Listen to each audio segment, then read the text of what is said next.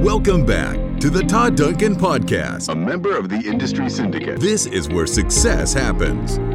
Todd's goal is to transform your business and life through deeper connections, higher trust, and proven strategies to help you win and give you your best life ever. Here's your host, Todd Duncan. Hey, it's Todd Duncan. Welcome to High Trust Today, the podcast. I'm on a quest to help people win in business and in life. To do that, I know they must trust themselves, their relationships, their business, and they most certainly must trust their future. When you do that, you set in motion a universe of possibilities, and that journey begins right now. Hey, Todd Duncan. Welcome to Todd Duncan TV. We are at the end of our 8-week series, and the whole focus for the last 8 weeks has been the 8 habits the top 10% execute on every single day in order to win. Now,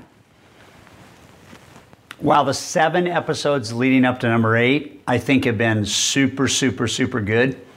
And I don't say that from any position other than I know they work because I interview top producers every single week. I will tell you that this lesson is the mother lode lesson. And the reason why it's a mother lode lesson is because if you don't have this one, you'll miss the other 7 that we just covered. Okay? So habit number 8 is they have the desire and the drive to win. So it's interesting, when you talk about habits of top producers, particularly the top 10%, none of those habits have become habits without first a deep desire and a drive to win.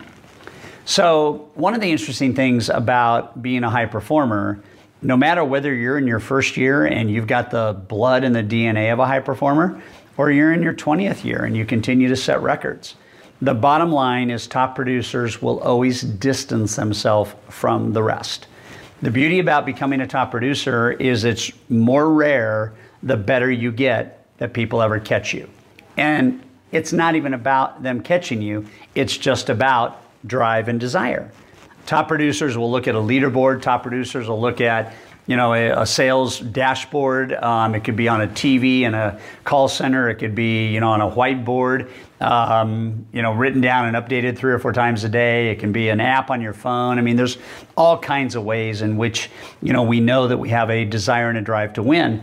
And one of them is you don't like to be less than number 1 or number 2 or at the top of your game. And then obviously the game in terms of whatever team you might be on. There might be 10 loan originators in an office. There might be 100 real estate agents in an office. So the question is, not whether or not this is truth or not. The question is just where do you want to be? So part of this is that kind of aspect. The other part of it has nothing to do with being on the leaderboard. It just doesn't. It has to do with you being at the top of your own game.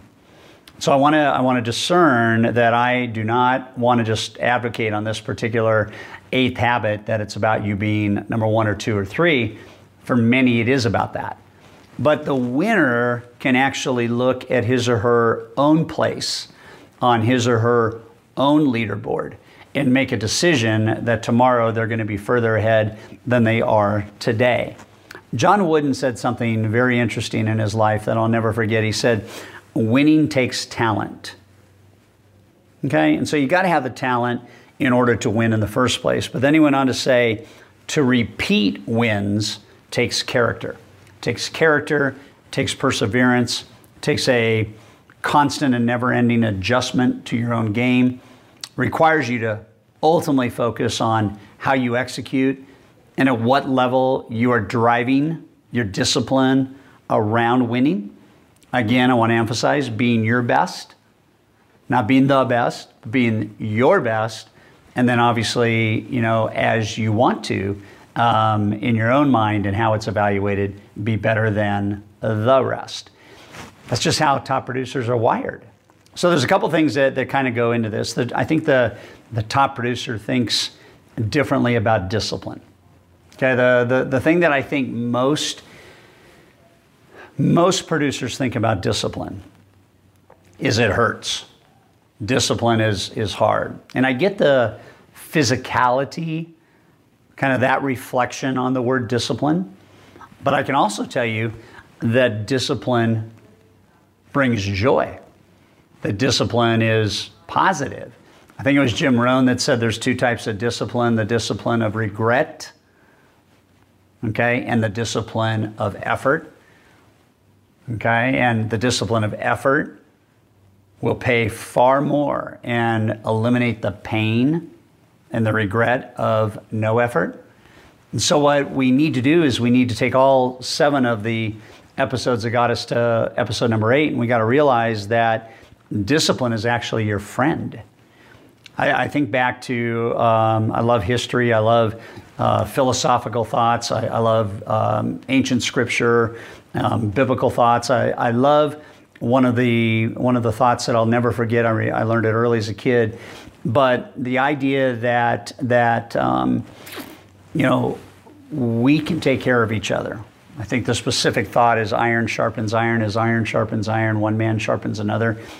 Top producers like to congregate and be their best together.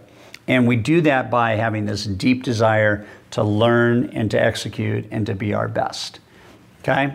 The other thought that I resonate with really, really clearly is that that discipline is a very lost art. When we think about, again, ancient scripture, he who neglects discipline despises himself. Now, in pop psychology, what that means is the longer you don't do what you know you need to do to get what you need to get, the less you're going to feel and think about you as a human being. And I can tell you right now that that downward spiral will decimate your forward progress. In order to do more of what feels good, you need to feel good about what you're doing. And that is why this idea of having the discipline and the desire and the drive to win, I can't take it off a shelf, but I can unleash my passions, I can unleash my potential, I can unleash my values, I can unleash my purpose, and I can be better.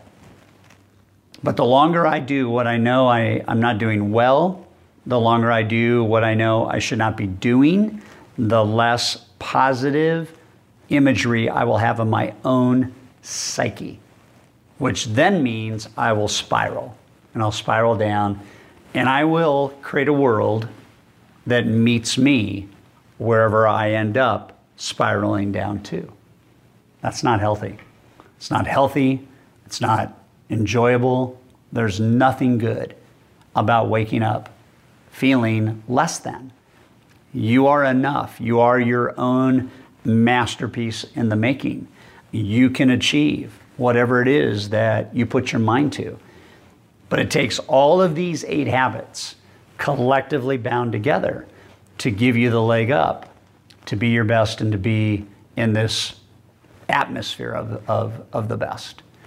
And the second thing then is to realize that there's a relationship between your destiny and discipline. You've been placed in this earth, on this planet. You are here for a reason. You need to know that reason. You need to reconcile it and figure it out in your own life. For some, it comes sooner. For others, it comes later. But for everybody, it comes. And the goal is to get clearer on that sooner than later. The goal is to make the tough decisions earlier in life instead of later in life. The real goal is to understand that everything you do today and everything I do today are ingredients to our own masterpiece. And that daily reflection of things that we do that go into creating a purposeful, intentional, forward-thinking kind of mindset are the very things that make our destiny reveal itself to us. I remember my good friend, Og Mandino, who wrote The Greatest Salesperson in the World, Salesman in the World, and The Greatest Miracle in the World.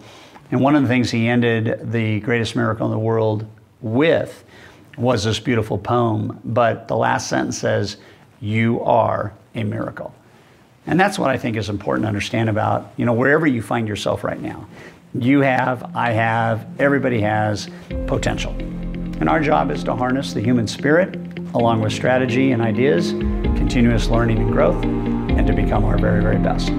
So hopefully you've enjoyed this 8-week series. It's been good to hang with you.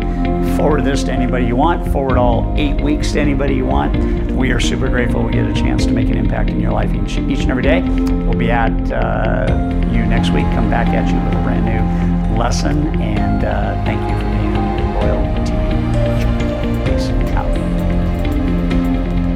Thank you for listening to the High Trust Today podcast. If you want to make this year your best year ever, and double, triple, or even quadruple your volume and performance, then I want you to click the link for your ticket to Sales Mastery in the show notes to find out how you can make more money in less time with less stress.